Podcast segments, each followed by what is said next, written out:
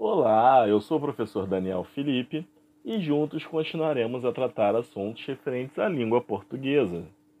Este é o podcast número 3 do primeiro bimestre do módulo 1 do ensino médio das unidades escolares da DIESP.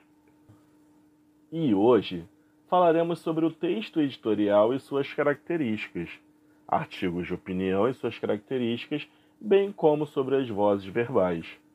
E ao final desta aula, você será capaz de construir pequenos textos jornalísticos obedecendo às características da linguagem em questão. Então, vamos começar? O texto editorial. O texto editorial é um texto de cunho jornalístico e opinativo, que geralmente aparece no início das colunas. Em outras palavras, o editorial é a parte mais nobre do jornal, o lugar onde as coisas realmente se decidem e são feitas para refletir a opinião ou ponto de vista geral do período. Temos dois tipos de editoriais: o editorial geral e os editoriais particulares. O editorial geral procura expressar a opinião do grupo jornalístico em questão ou da equipe diretora de redação. Já os editoriais particulares, eles são editorial de política, de economia, de cultura, de esporte, moda e etc. Vejamos algumas características. O caráter é objetivo e subjetivo. Linguagem simples e clara. Os textos dissertativos argumentativos. Temas da atualidade e, te e textos relativamente curtos. A estrutura do texto editorial. Normalmente, por ser um texto dissertativo argumentativo, os editoriais se dividem em três partes. Primeira parte, a introdução, que é a exposição do assunto que será tratado no decorrer da leitura. A segunda parte é o desenvolvimento, momento em que o argumento do escritor será a principal ferramenta.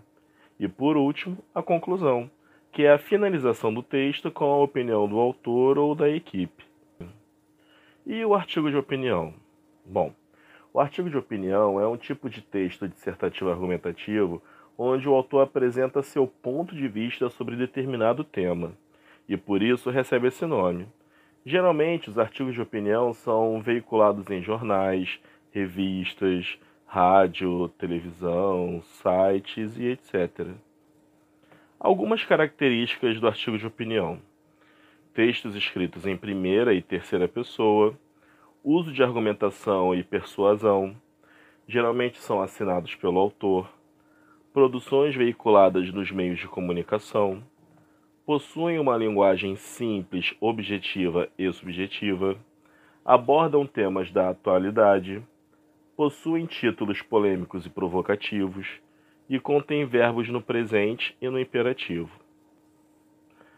Quanto à estrutura do artigo de opinião, normalmente seguem o padrão da estrutura dos textos dissertativos argumentativos, começando pela introdução, onde é a exposição do tema que será discorrido durante o artigo, o desenvolvimento, que é a interpretação desse tema, e a conclusão, que é a opinião, que é a finalização do artigo com a apresentação de ideias para solucionar os problemas sobre o tema proposto. Algumas particularidades que não podemos deixar passar. Tema um artigo de opinião discute um fato recente de grande repercussão social, que em geral foi apresentado em uma notícia. Tese. A parte desse fato, o articulista expressa sua opinião, seu ponto de vista. E os argumentos. Para convencer os leitores de sua opinião é a mais adequada, ou pelo menos coerente, ele seleciona argumentos, justificativas e provas. Vozes verbais. Vozes verbais são modos de determinação do verbo que indicam se o sujeito realiza ou sofre a ação de um verbo. Duas são as vozes possíveis. Nós temos a voz ativa, que é quando o sujeito realiza a ação do verbo. Por exemplo, Mariana escreveu a reportagem. Ah, e temos também a voz passiva, que é quando o sujeito ele sofre a ação do verbo. Exemplo: a reportagem foi escrita por Mariana.